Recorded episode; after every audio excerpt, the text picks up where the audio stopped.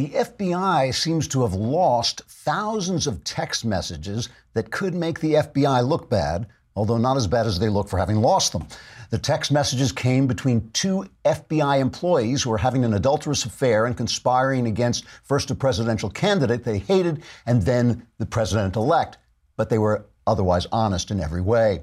The news networks jumped on the story in order to perform the important journalistic function of present, pressuring the government to tell the whole truth. Here's a montage of the network's hard hitting coverage.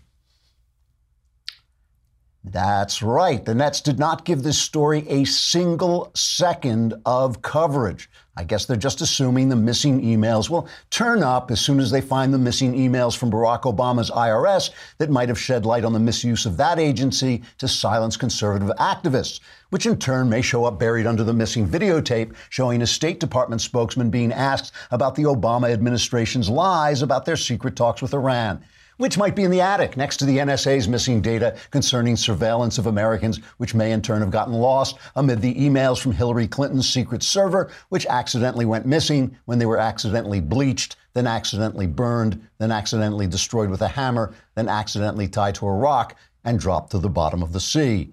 Accidentally. The media's silence on the deep state cover up was followed by deep state silence on the media cover up, which was followed by media silence on the deep state silence about the cover up of the silence. One thing you gotta love about the media and the deep state, they may make a lot of noise, but at least they never say anything. Trigger warning, I'm Andrew Klavan, and this is The Andrew Klavan Show. Life is tickety boo. Birds are winging, also singing hunky dunky doo ship shaped tipsy topsy, the world is zippity zing. It's a wonderful day, hurrah, hooray! It makes me want to sing. Oh, hurrah, hooray! Oh, hooray, hurrah!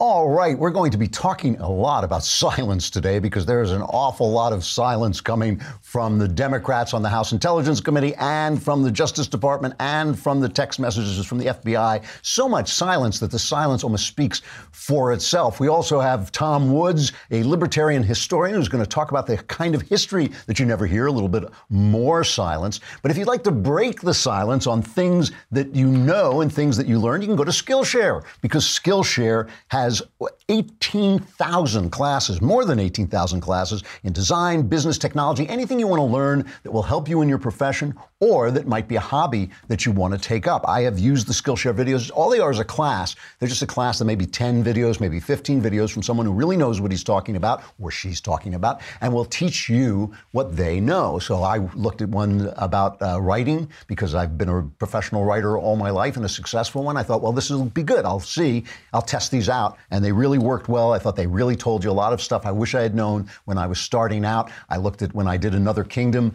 uh, our podcast, which is now complete and ready to be viewed. Uh, when I did that, I looked up how to do a podcast. I'm going to look up marketing because I want to figure out how to do a second season of Another Kingdom. I'm going to look up how we can finance that on Skillshare. So just in time for the new year when you're making all these resolutions. I want to do this, I want to do that. Skillshare is offering my listeners a limited time offer of three months of Skillshare for just 99 cents. You know, for a buck, it really is worth just going on and watching some of these videos because you will see how useful they are. To sign up, go to Skillshare.com slash Andrew99. Don't forget to use that because that's how they know that we're sending people to them. Uh, Skillshare.com slash Andrew99, and you'll get three months of Skillshare for only 99 cents. Act now for the special New Year's offer and start learning today stuff that you want to know and stuff that you just might like, think would be fun to know. Skillshare. All right. So Hey, you know, I'm going to be talking about the FBI, these text messages, and this FISA memo that you may have heard about, but I will tell you about it if you haven't. Uh, but I'm going to start off in something that seems a little bit off topic for just a minute, because so much there, there is not. I, I, think I said this recently, but I'll say it again. There, there's not one important right winger trying to silence anybody on the left. You never hear this from the right. You never hear anybody saying that person should be shut down, that person should be taken off the air, that person should be banned from Google or Twitter. You never hear anybody on the right saying that. But the left, it is all they do. They silence, uh, you know, Ben when he goes to a university. They silence him with mobs. They silence people by, uh, you know, banning them, shadow banning them on Twitter. Uh, Google just uh, got rid of its policy of fact checking, which they were only using on conservatives like us at the Daily Wire, and they dropped that. Good for them. But you know, the effort is always to silence one side, and one of the most important ways they silence us is by using identity to replace ideas. And, you know, what I want to start off with is uh, Guy Benson, who is, what does he do? T- town Hall, right? I, I, just want to make sure I got his, his right venue. Um, he is, he is, um, uh, contributor of Fox News, townhall.com. That is. So he did something for, for our friends at Prager, at Prager University, where he talked about the fact that Guy, Guy is, is gay. And here he put it in in perspective. Just listen to the opening of this because it really is smart and sharp. I'm a Christian, a patriotic American, and a free market, shrink the government conservative who also happens to be gay. What I mean by that is, my values define me, while my sexual orientation sometimes feels more like, well, a footnote. Literally, in fact. I came out as gay in a footnote in my book, End of Discussion. When it comes to my political beliefs, my orientation is only one part of the story. It's not the totality of who I am. Some unimaginative leftists like to claim that this qualifies me as a self hating gay person. This is so boring. that intellectual laziness only underscores my point. Far too often, people are sorted by their gender or their skin color or their sexual orientation or any other immutable characteristic that has nothing to do with ideas or values. So go to PragerU and watch the whole thing because it's really a good video from Guy. And the, th- the thing about it is, is this is purposeful. Think about this for a minute. Good things are always harder than bad things, right? It's always easy to slide down, go down the slide into perdition, but it's always hard to climb up the mountain to the, the peak, right? Identity is easy, and this is true whether you're on the right or the left. Identity is easy ideas are hard. When a gay guy who's a fascist goes and sues some poor baker because he won't serve his wedding and he's a Christian and tries to drive him out of business essentially for his religion, and people say, ah, those gays, it's not those gays, it's those ideas. It's those ideas, because there are plenty of gays who think that's disgusting, as I think it's disgusting. And, and there are plenty of gays who don't think that. It's easy to say, ah, the gays, you know, it's easy to say, ah, the blacks, the black. It's the ideas. It's always the ideas. It is always the ideas that define what people are. Why does the left use identity to shut down ideas? They use identity to shut down ideas because their ideas are wrong. So if you say your idea is wrong, you say, well, you're just saying that because I'm a woman. You're just saying that because I'm black. You're just, this is what they do. And this, and the reason I, I link this to the, what's happening at the Justice Department is the entire story of the Barack Obama administration was a man with bad ideas. He was an arrogant little fool with bad ideas who was so arrogant he didn't know how bad his ideas were and couldn't learn. He, you walked into a room with him, I'm told, by people who knew him, and he did nothing but lecture you about how wrong you were and how things really were. His ideas were wrong, but nobody would touch him because he was black. He was the first black president. You know how online they put TM next to things trademark? You know, it's like first black president, TM. And everybody, including me, want, did not want to see the first black president fail, but he did fail. And he failed not because he was black, he failed because of his ideas. But more than that, more important than that, he was corrupt. And the thing about Obama is, I don't believe he was personally corrupt, like give me the money and I'll do a favor, like Hillary Clinton, I think is, is money corrupt.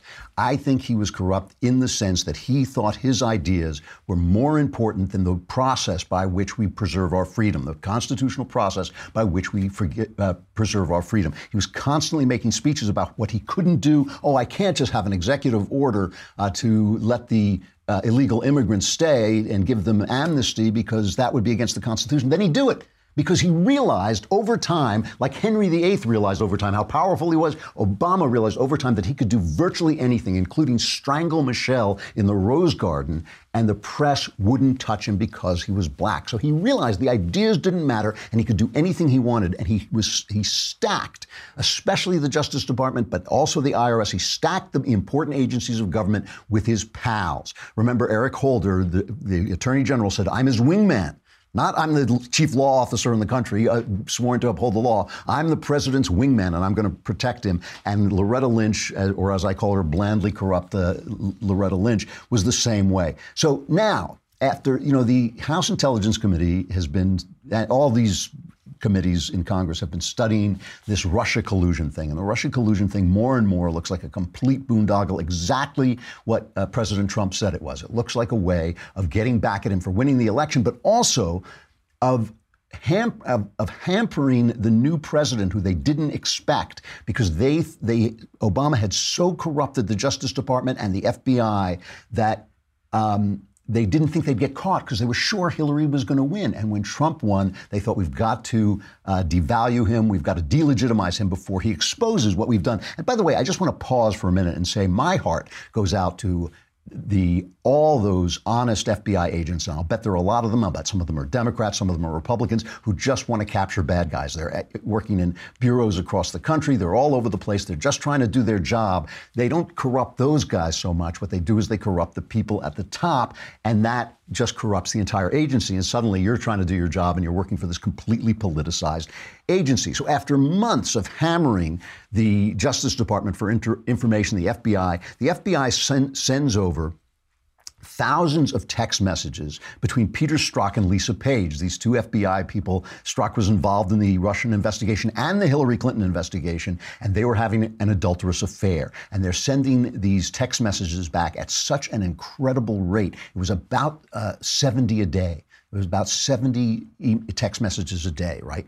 And they, they send them over, but they send them over with a note saying they had failed to preserve uh, the messages between these two between December 14th and May 17th, December 14th, 2016, and May 17, 2017. So think about that for a minute. And by the way, I should mention that Byron York at the Washington Examiner is doing a fantastic job of covering this and keeping it up front and center and just giving the information. But Think about that. That is when all this stuff happened. That's after the election, and as Trump takes power, and as the Russian thing begins, and as Comey is, is, is being fired. Remember, and Comey is then engineering the appointment of Robert Mueller to be an investigator. That's the stuff that has vanished, okay? But in it, there is some telling stuff. That in, in the email, text messages they've got, there's some telling stuff. But before we get to that, I just want to go back and play have I got Obama? Yes. Uh, this is cut number 10. This is Obama when they were investigating Hillary's emails, promising in this blandly corrupt way that his administration really mastered, promising that sh- the investigation was going to be on the up and up. Can you guarantee to the American people, can you direct the Justice Department to say Hillary Clinton will be treated as the evidence goes, she will not be in any way protected? I guarantee that there is no political influence in any investigation conducted by the Justice Department or the FBI, not just in this case, but in any case. Full stop. Period. And she will be treated no differently. Guaranteed. Full stop. No political, nothing political, nothing, nothing, nothing. Okay. Now we have blandly sinister Attorney General Loretta Lynch, right? And she has a meeting She has a meeting on a tarmac, a secret meeting with Bill Clinton, who, the husband of the woman being investigated by her people, by the FBI. And she says, Oh, that didn't matter. We're just talking about our, our grandchildren. That's all we're talking about. And she comes out and pay attention to this. This is July 1st, right? This is on July 1st. Uh, she comes out and she says, Whatever the FBI says, this meeting, this tarmac meeting meant nothing. Whatever the FBI says, that's what we're going to do. We're going to follow the law. This is cut number seven. Um, as I've always indicated, the matter is being handled by career agents and investigators uh, with the Department of Justice. They've had it since the beginning. Uh, they are independent. Which predates your, which predates your tenure as it, Attorney General. It predates my tenure as Attorney General. It is the same team, uh, and they are acting independently. They follow the law. They follow the facts. That team will make findings. That is to say, they will, make, they will come up with a chronology of what happened, the factual scenario. They will make recommendations as to how to resolve what those facts lead to. Um, those, the, the recommendations will be reviewed by career supervisors in the Department of Justice and in the FBI, and by the FBI director. Uh, and then, as is the common process, they present it to me, and I fully expect to accept their recommendations. Okay, so that was probably the day before July 1st. So then on, on July 1st, Strzok sends a text message uh, to his lover, saying this announcement looks like hell. And that Loretta Lynch's announcement that she's going to back the play looks like hell. And Page says she says, yes, it's a real profile in courage since she already knows no charges will be brought. She already knows no charges will be brought. So, what do these guys know, these FBI agents? And remember, Strzok is on this investigation, so he already knows she's cleared. I mean, that's how blandly corrupt these guys are. Plus, plus, there's other stuff. Now, I don't want to blow this out of proportion yet because we really don't know what it is. We remember that uh, Page especially hated Trump and uh, Strzok's comments about Trump got worse and worse as his affair with her deepened. And they had this one comment about we know where he said, we know that he's going to lose, but if he doesn't, we need an insurance policy. And people have been wondering, is this Russia investigation the insurance policy they cooked up? And now in these, there's another thing. And again, it's very hard to put this in context, so don't jump to conclusions. Don't think it's a conspiracy right away. Where they talk about we're forming a secret society. And here's Trey Gowdy, the investigator, commenting on that. Congressman Gowdy, do you want to expound on the secret society idea? Sure, I wish I could. I wish I'd been the one who either sent that text or received it. You have this insurance policy in the spring of 2016, and then the day after the election, the day after what they really, really didn't want to have happen, there's a text exchange between these two FBI agents, these two supposed to be objective, fact-centric FBI agents saying perhaps this is the first meeting of the secret society. So, of course, I'm going to want to know what secret society are you talking about because you're supposed to be investigating objectively the person who just won the Electoral Absolutely. College. So, yeah, I'm going to want to know. Okay, so that, that, there's stuff we don't know, and there's also stuff we don't know about FISA. I'll get to that in a minute, but first, let me talk about my head. You know, Alicia, I saw Alicia on um, Elisha. It's Elisha. I keep saying Elisha. It's Elisha. Sorry about that. She tweeted today that if you rub my head, uh, you get 10 years. Good luck. It's like Buddha's belly. Uh, this is only true since I uh, uh subscribed to DollarShaveClub.com, which was long before they were a sponsor. I went on DollarShaveClub.com because I was tired of paying a lot of money. I got a lot of real estate to shave. I was tired of paying a lot of money for disposable razors I then had to throw away. They're locked away. With Dollar Shave Club, you just subscribe subscribe. That's all you do, and they send you the razors you want. You can either get the simple one that has two blades, or you get the one that I have that's the executive that has 147 blades. I'm making that up, but that's what it feels like. It has so many blades. I always say that I start shaving in the morning, and right about lunchtime, I'm finished with the final blade goes over. Not only that, they also have all this other great stuff, uh, much of which I have used, like shave butter, hair gel, uh, you know, uh, body cleanser, all these other things that you can just put in the package. It's easy to change what's in your package from month to month. It's easy to skip a month if you want to. And now it's a great time to give Dollar Shave Club a try because you can get the first month of their best razor along with travel size versions of shave butter, body cleansers, even wipes uh, for just $5. That's $5. And after that, replacement cartridges ship for just a few bucks each month. It's the DSC starter set, and you can get yours for just five bucks exclusively at dollarshaveclub.com slash Klavan. And I know what you're saying. How can I get a head like that? And how do I spell Klavan? It's K-L-A-V-A-N. That's dollarshaveclub.com slash Klavan. And for five bucks, you get the, their best razor, which really, I, I, used it this morning. I use it every morning. It really is good. Plus, they'll give you some of their uh, extra added stuff for just $5. Now, the other thing that's going on is this stuff about FISA. And, and why this is important is FISA courts are supposed to be there. They're secret courts, but they're supposed to be there to protect you from the government spying on you. And we don't know, we don't know what the House Intelligence Committee has come up with, but it sounds as if, it sounds as if the FBI was misusing uh, stuff like the Steele document, this uh, opposition research, this kind of rumor mongering, Russian, uh, you know, uh, trolling. They were using this to uh, to to get FISA warrants to spy on Donald Trump uh, and his campaign. That's what it really seems like is going on. But we don't know this because a lot of the information that the House Intel Committee is getting is classified. So what the Republicans on the committee did was they put together a memo, and this you've been hearing about, and, and they're talking about, they're saying it's really bad. A memo details the, the FISA abuses, what they feel are the FISA abuses, and we don't know what's in it yet, but it sounds pretty bad. Here's uh, Congressman Matt Gaetz of Florida talking about having looked at this memo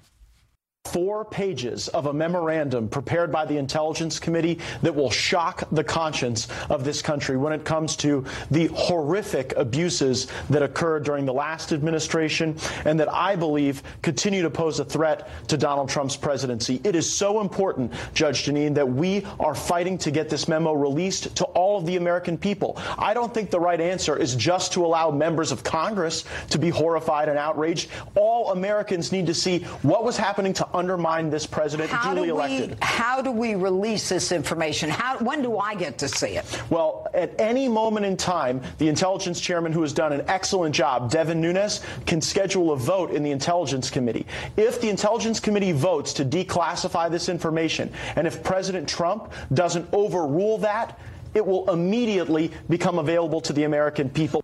So that, that's the idea of this memo. It is so you don't have to declassify all the information that came in, but you can class, declassify the memo itself and send it out. And, and what's really interesting is who do you think? Obviously, the Democrats are standing in the way. Some of the Democrats haven't even gone in to look at the memo. They won't even read the memo. The Republicans are going in to read it, but the Democrats won't, in the House, but the Democrats won't even go in and look at it. It's in a secret room and all this stuff. So who do you think is leading the charge to keep the people from finding out what this information is? Adam Schiff. Adam Schiff is a McCarthyite louse. He is Joe McCarthy. He really is bad. I, before I play what he said about the memo, which is absurd, I just want to play a couple of cuts. These are a couple of cuts we, our guys laced together of him accusing Donald Trump, making these outlandish accusations against the president. And then when when the interviewer says, "Well, where's your proof?" He says, "Oh, I, I can't tell you the proof. I, no, no, I can't tell you the proof. I can just make these uh, these charges." It is it is truly. Remember, Joe McCarthy, Senator Joe McCarthy used to say, "I have in this envelope, I have in this envelope the names of several communists in the State Department," and nobody ever opened the envelope. That's what Adam Schiff does. He is a McCarthyite. You know this: the Russians offered help. The campaign accepted help. The Russians gave help, and the president made full use of that help. And that is pretty damning, uh, whether it is proof beyond a reasonable doubt of conspiracy or not. Do you know of any instance where the Russians said, we're going to do it this way, we're going to do it through WikiLeaks, we're going to do it through DC Leaks, this is how we're going to get this information out there? I can't comment. All you have right now is a circumstantial case. Uh, actually, no, Chuck. Uh, I, I, can tell you that the case is more than that, uh, and I can't go into the particulars but there is more than circumstantial evidence now. So, um, again, I think. So you Director have Clapper, seen direct evidence of collusion? Uh, I don't want to go into specifics, but I will say that there is evidence that is not circumstantial uh, and, uh, and is very much worthy of investigation. He, he's a bad guy. I mean, that, that is a bad thing to do. I mean, you know, that, that is genuine McCarthyite tactics. So now they have this memo, and it says, says, I mean, you heard what the words Gaetz was using, horrific abuses of FISA, which means spying. You know, it, the IRS scandal, where Obama shut down uh, conservative activists during an election by using the IRS to not give them, uh, you know, tax exempt status, was I think was the biggest scandal of my lifetime, and I was alive during Watergate. Far, far bigger, far, far worse abuse. If this is true, if they were using FISA to to spy on the opposite, to use the FBI to spy on an opposition candidate, that is genuine tin pot republic uh, behavior. That is genuinely bad stuff, and only the color of Obama's skin protects him from the charges of corruption, which should be really swept over him. So why doesn't Adam Schiff want to want you to hear it? Because you're just you just aren't smart enough to handle what he, what it has to say. Here's cut five. Why not allow people narrative. to look at it and let Americans make the decision for themselves about whether it's useful information or not? Well, because the American people, unfortunately, don't have the underlying materials, uh, and therefore they can't see how distorted uh, and misleading this document is. Um, the Republicans are not saying make the make the underlying materials available to the public. They just want to make the spin available to the public, and I think that spin, which is uh, a, a, fulsome attack on the FBI, is just designed to attack the FBI and Bob Mueller to to uh, circle the wagons for the White House, and that's a terrible disservice to the people, uh, hardworking people at the bureau. Uh, but more than that, it's it's a disservice to the country handle the truth. yeah, that's that's it. You're not good enough. You're not smart. You don't have the context to handle the truth. You know, the uh, entire Obama administration was the avatar, the absolute triumph of the left's obsession with using identity to supersede ideas. And when if we if we fall for that by being bigots, by being you know actual homophobes, by being by attacking people uh, en masse for who they are, we have lost the way. Because what we want to do is we want to fight back with ideas, make them bring their ideas out into the open, and discuss only their ideas. Obama failed because he did not know what he was doing. He did not know how the world works. He's an incompetent and an arrogant guy, and he had to use his identity ultimately to cover that up. We got to say goodbye to Facebook and YouTube. We've got Tom Woods, the historian, coming on in just a minute. Come on over to thedailywire.com. You can hear it if you subscribe. Hey, is tomorrow the mailbag? Oh my gosh, I should tell you. you should go on the mailbag, go on the Daily Wire, subscribe. It's a lousy 10 bucks a month, a lousy 100 bucks for the year. And if, if you do it for the year, you get the Leftist Tears tumbler, which is the most important tumbler of leftist tears you will ever own. but go on, press the podcast button, press the Andrew Klavan podcast button, and press the mailbag and send in your questions, personal questions, political questions, religious questions. I will answer them all. Answers guaranteed 100% correct and will change your life every now and then for the better. Come on over to thedailywire.com.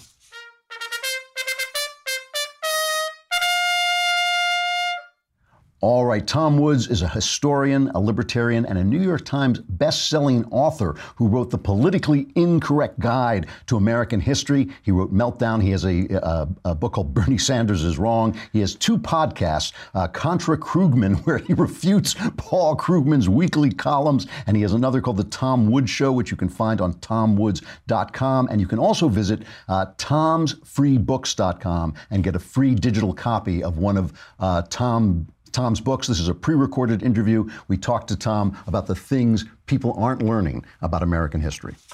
Tom, thank you for coming on. I appreciate it. My pleasure. I, you know, let's be let's begin with this. I mean, one of the most popular history books among young people is uh, Howard Zinn's People's History of the United States, and it gets promoted on movies. In that picture, Good Will Hunting, uh, they they sell it very you know strongly as a radical way of looking at the world. I was I was happy to see in this new movie Lady Bird, the kind of jerk is reading it, uh, the kind of abuser uh, is is reading the book. But basically, the idea of this book is that America is always in the wrong. I mean, we we came here, we killed the Indians, we held slaves. Uh, you know, we, he even blames us, I think, for World War II.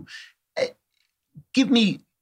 This seems to be a theme on the left: is that America is basically a force for ill, a force for bad, capitalism, a force for bad. Give me the other side of that. What what is the argument that that young people should uh, know when they're confronting their professors with the history of America? Well, I take a, I don't want to say I take a nuanced view on that because I don't, but I do I do believe the U.S. government is a force for ill in my life and in the lives of a lot of people. But in terms of the people of America, that's what I love. When I say I love America, I, I don't mean like I love the fact that we have a bicameral legislature and a, an upper body. And a, what I love about America is the people, our traditions, our culture. I would be a fish out of water anywhere else in the world. And when you say that America is a force for ill in the world, if you're talking about the American people, I just don't believe it. Because, for one thing, I don't believe capitalism's a bad thing. I, I think capitalism ought to be embraced. The word ought to be embraced. We ought to celebrate it. We ought to mock and ridicule people who oppose it. Because if they really believed in the welfare of the poorest, they would be the biggest capitalists of all. If you look at how well are the poorest people in a society doing all over the world? The single biggest indicator of how well they're going to be doing is how much economic freedom there is in that country. Hmm. That's just a fact. Whether even if you're talking about the Scandinavian countries, which are always thrown in our face, look at the Scandinavian countries. They have big government presence and they're doing very well. Well, a couple of things. They have a lot of capitalism too that overcomes the big government presence. They actually have, in some cases, more competitive economies than we do and better rule of law and monetary policy and all that. But also, if you actually measure how well Swedes do in Sweden and how well Swedes do when they come to America, well, in many cases, they, they earn 50 to 100% more in America. So, hmm. yeah, they do really great in Sweden, but they do even better under, under uh, American capitalism. So, hooray for it. And in fact, over the past 200 years around the world, just 200 year period, there has been an 11 fold increase in the per capita income, even even if we include the worst, most backward, I dare not say a certain word, countries in that calculus. yeah. It, it we still have seen an 11 fold increase in some parts it's been uh, even more than that. I mean, we've gone from, in other words, people used to, in 1820, people were living on $3 a day. And on average in the world, it's now $33 a day. And in the advanced countries, it's $100 a day. And in a pinch, you could get by on $100 a day because people do. A lot of people get by on $100 a day. Mm-hmm. The point is, nothing like this in terms of the growth in the standard of living has ever been seen in the history of the world at any time ever. And this happened overwhelmingly in spite of government involvement. It happened because of capital accumulation and the the the um, push on the standard of living that's caused by that. So I don't want to hear these people grousing and whining about the poor. They've done the only thing those folks have done is made this process uh, prolonged. Now, what about when you, you talk about the government? Uh, you know, the government has been, uh, uh you know, in the last I, really since World War II, I guess it is, maybe since FDR, the government has grown exponentially. It has uh, reached into every, especially the federal government, it reaches into every aspect of our lives. But before that, before that, we really did have a hands off government for a very long time. And it really showed in the way that America became the great engine of democracy that it was. I mean, isn't that, isn't that what made America great? Yeah, the United States became the greatest industrial power in the world.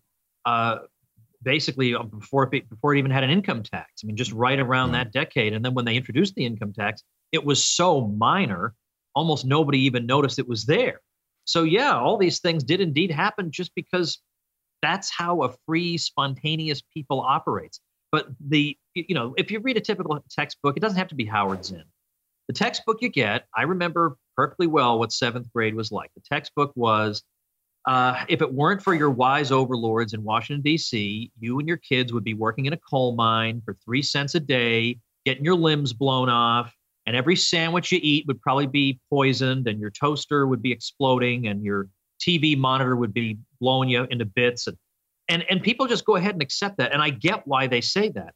But every aspect of this is wrong. The reason people had low standards of living 100 or 200 years ago is that the whole society was poor at that time it wasn't because all the rich people were hoarding all the big screen TVs for themselves. There weren't any of those things. And if you tried to solve this problem through redistribution, all right, well, everybody would get like one tenth of an extra chicken leg, and that'd be the end of it. It would not have solved anything. yeah. So, so I look at when I look at uh, the young, especially millennial generation, people in college, relentlessly fed this diet, this intellectual diet of anti-Americanism, anti-capitalism. I mean, they they go out and they follow Bernie Sanders, who is essentially preaching the gospel that left Venezuelans eating their cats, and and people are cheering for this clown, a guy who honeymooned in the Soviet Union. Now, you have a website, Tom'sFreeBooks.com, Tom'sFreeBooks.com, and you have uh, books that you give away there, basically, say Bernie Sanders is wrong. What are you, are you optimistic about reaching the young? Do you feel that there's any chance to turn this generation around and re-educate them? You know, you, you hate to see history have to repeat itself in order for people, for another generation to learn its lesson. But you almost think, unless these kids get what they're asking for, good and hard, uh, almost yeah. nothing can can reach them. But on the other hand, there are there is a minority of younger people who aren't just people who listen to three sentences of Bernie Sanders, but who read real books and who, who think maybe there's more to the world than gimme, gimme, gimme as an economic policy. And those are the people I think are you know are reachable. And I think those are the ones who are more likely to be active. I mean, what could be easier and lazier than just to accept the Bernie Sanders view of the world? It's very surface level. There's no depth to it. Not much, frankly, not many IQ points behind it the really bright kids are the ones who are starting to question this whole thing. So that that's that sort of makes me feel a little bit better. Mm. But in terms of uh, the sorts of things that he, he tries to argue, whether it's uh, the minimum wage or uh, all the sorts of arguments he makes, yeah. So I, I, as you say, I came up with a book called uh, "Bernie Sanders is Wrong." I thought, why, why not just be blunt? And so I just have every single chat, whatever you hear him talk about, I've got something that goes in and, and refutes him, whether it's inequality or it's the minimum wage or whatever it is that he's calling for every single one of these things can be can be refuted or we should be more like denmark what i like about your, your point about uh, venezuela is that when they actually asked bernie sanders do you have any comment about what's going on in venezuela i mean you call yourself a socialist sometimes, and these are people who actually did it. Do You have any comment on that? And he actually said no comment. Wow. And yeah, you know, maybe I wouldn't have a comment either in that situation. Whereas the funny thing is, the polar opposite of Bernie Sanders would be Ron Paul. And even if you're asking him a really hard question that probably in his heart of hearts he doesn't want to answer, I never heard that guy say no comment. I'll give an answer that all my campaign managers are going, oh, why is he not just sidestepping this? At least the guy gave us an answer. This creep won't even tell us, you know, he's too busy moving from one of his three houses to the other to tell us how he feels about people scrounging around for scraps in a country that took his advice. Now, you, you describe yourself, speaking of Rand Paul, you describe yourself as a libertarian. Is that fair to say? Yeah, I do. Yeah. Can you define that? What, is, what does that actually mean? Because every time I every time I listen to libertarians, all they talk about is dope, is pot, and I keep thinking, you know, I'm sorry, but that's just not the thing that wakes me up in the middle of the night worrying for my no, country. No, no, no, it's not. And and I mean, you're looking at the squariest of the square among the libertarians. Okay. Right? I mean, you know, we drive a minivan with the with the kids and all that. So I have actually I've never consumed any of that stuff at all. So as I say, I'm totally square. My view is if somebody wants to do that stuff, I don't think the best way to fight against that is to ruin the purple the person's life. I agree. I throw agree. them in a cage and Yeah. get it. You know, I mean that. But- I mean, but what I is- think it, it ought to be dealt with on a more local. level. But what what are libertarians all about? We're not all Right. about you know pot is incidental to the question. Okay. If somebody's trying to tell you we're about pot, it's let me be perfectly blunt with you. They're cowards Hmm. who understand that libertarians believe in a lot of unpopular things, so they'd rather kiss up to you by saying, "Hey, we're for cool things that you like." Whereas I feel like it's better to be just blunt and honest up front. And if we're going to like each other, fine. If not, or maybe you'll come to like me a year down the road when you think about it. But it's better than being dishonest. All it means is that we believe that people should interact with each other on a voluntary basis. No, no initiation of force against other people. It should be entirely uh, peaceful. That's all we believe. So that doesn't mean that any peaceful thing somebody does, I personally endorse. I think people, a lot, a lot of knuckleheads out there who do stupid things all day. But I also believe that I have plenty on my plate as a father of five kids as it is, and it's it's everybody's responsibility to look after his own hearth and home first. And that was the old the old traditional conservatism was mind your own business. So what is that is the unpop- first what- principle. Where is that? Where does that become unpopular? I mean, that seems pretty basic Americanism. Uh, you know, each to each his own. You know, takes Okay, different yeah, kinds right. make a world. right. So it becomes unpopular? Becomes unpopular if I say, therefore, I want to abolish antitrust law. Oh, Uh-huh. wait a minute! I just lost a lot of people. Or I don't think there should be a minimum wage. Ouch. Or uh, you know, and so I can I can keep on going. Or I would like to see the government have to raise money through bake sales. You know, just like you used to see. The Pentagon should have a bake sale. I like the whole government to have to do that. I'd like them to have to scrounge around to wonder where their resources are going to come from. Uh, it, it comes when you say end the Fed. It comes so there's a lot of pop, possible unpopularity, but when I look at how screwed up American society is, so far away from where I'd like to see it, um, I'm not afraid of holding an opinion that the New York Times doesn't approve of, and even frankly that the Weekly Standard doesn't approve of. Uh-huh. I'm not particularly impressed with the job either of these sources has done. So you, you're also uh, you. I believe you're a convert to Catholicism, right? You were uh, Lutheran, and you're That's right. a- a- And So I speaking- and, yeah. Speaking of unpopular positions, Well, I'm a convert from Judaism to Episcopalianism, so I'm close. Okay. Uh, um, but now, where where do you put? This is a question I get all the time because I'm basically a libertarian. I have a few conservative views, but basically a libertarian. But I, a lot of people say I'm I'm very much opposed to abortion, and people say, "Well, aren't you a libertarian? Why should the government interfere in this in this process?" Where do you stand on this? Well, but it would be like saying I'm against murder, and I think people should be punished for murder. We wouldn't say I thought you were a libertarian. Uh, well, okay, but I do believe that it's okay for anybody in the world to do the right thing. So even a government official, it's okay for that person to stop me from killing somebody. Right. I, I'm okay with that because anyone, it's okay for anyone to do the right thing. So when it comes to abortion, there is actually debate among libertarians about abortion. There's a group called Libertarians for Life, and they generally make secular arguments against abortion. Yes. Although there's nothing preventing a libertarian from making a religious argument against abortion. But the argument would be that if an unborn child has rights, then it would be aggression to deprive that unborn child of rights. And and the argument would, would kind of run like this. If I were if I put you in a condition where you are at risk, you're in danger. Like for instance, let's say I can fly my own plane. I put you in my plane and we fly up 10,000 feet. While we're at 10,000 feet, given that I put you in that position, I can't announce, well, I'm kind of tired of your company. I don't want you around anymore and just throw you out and say, look, I'm just expelling him from my private property. Right. Not so. I put that person in that in that dangerous situation. Well, likewise, in in the vast majority of cases, a child winds up in the womb for reasons we all understand. Right. And like and that child has been put in that vulnerable situation. And therefore you can't just, you know, in a, do the equivalent of throwing the child out at 10,000 feet. And also, I mean, the, one of the arguments that uh, that uh, you even hear some libertarians use for abortion is the argument of Judith Jarvis Thomson from the 70s that the the child is like a parasite or a trespasser. Yes. Yeah. Now we can get into the biology of what parasites are, but but in terms of trespassing, if trespassing means being where you're not supposed to be, where is the child supposed to be if not the womb? Fair enough. I'm, uh, you know, I'm running out of time. Let me. Can you give me a quick answer to this? When you look at Donald Trump, is he helping your cause or hurting it? I, I would say a little bit of both. Okay. Um, I, I like that he's slashing and burning some things, but he's not slashing and burning nearly enough. Okay. Um, but I'm willing to be converted. I'll say that. Interesting, interesting. Tom Woods, uh, tomsfreebooks.com, the author of uh, several books, uh, including the uh, uh, Politically Incorrect History of America. Is that, is that what it's called? Politically Incorrect Guide to American History. Guide to American History. Thank you very much for coming on. It's been good talking to you. Thanks. All, all right, let us move on to sexual follies.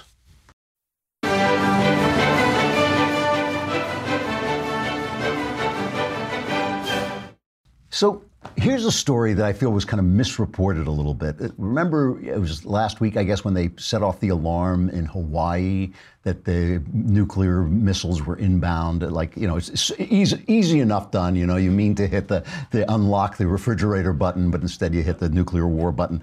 And everybody panicked. And they had this thing where they said that after it was over, the traffic on Pornhub spiked as if, you know, everybody thought, oh, we're still alive, let's watch porn. But that's not actually what happened. What happened was during the event, the traffic on Pornhub dive bombed. It dropped about 77%. So it's like people stopped when they thought they were going to die. People stopped watching porn, and then it spiked as everyone went back to the porn, and everybody rushed back to the site. But I think that that's very different because when you're about to die, obviously you start paying attention to the stuff that matters, right? Because time is running out, you start to realize that life is beautiful. You want to be paying attention. You uh, you want to be running around screaming. Maybe I don't know what what you want to be doing, but you probably want to be telling. You know, it was like 9/11. People people called up and their relatives and said, "I love you." They didn't call up their relatives and say, you know, they didn't go on Pornhub. They didn't go on you know, sites. They went for the people who loved them. So.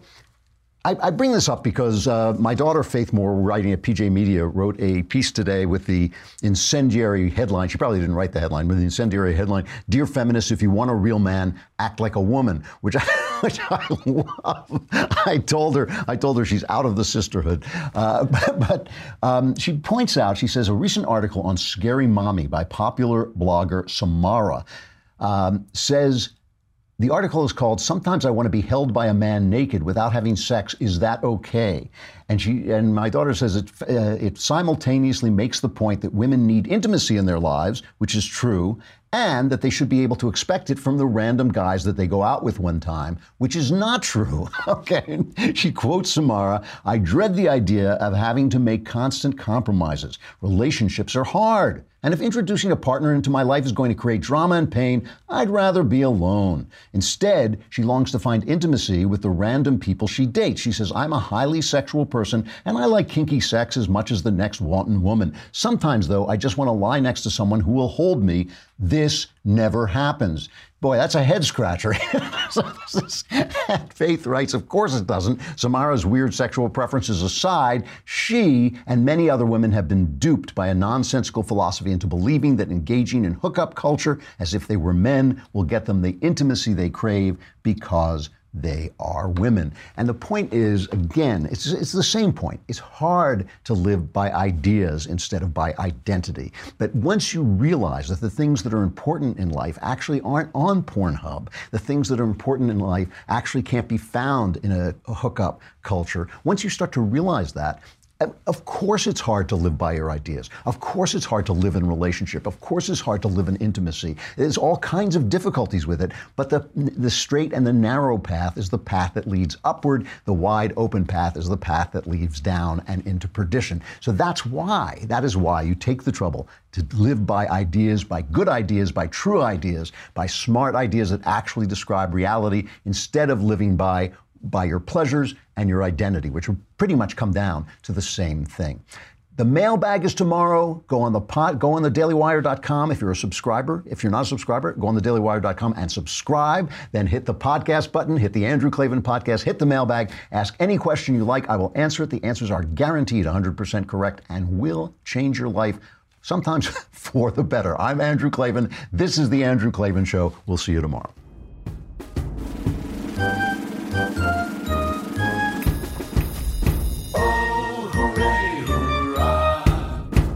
The Andrew Klavan Show is produced by Robert Sterling. Executive producer, Jeremy Boring. Senior producer, Jonathan Hay. Our supervising producer is Mathis Glover. Technical producer, Austin Stevens. Edited by Alex Zingaro. Audio is mixed by Mike Coromina. Hair and makeup is by Jesua Alvera, and our animations are by Cynthia Angulo and Jacob Jackson. The Andrew Klavan Show is a Daily Wire forward publishing production, copyright Forward Publishing 2018.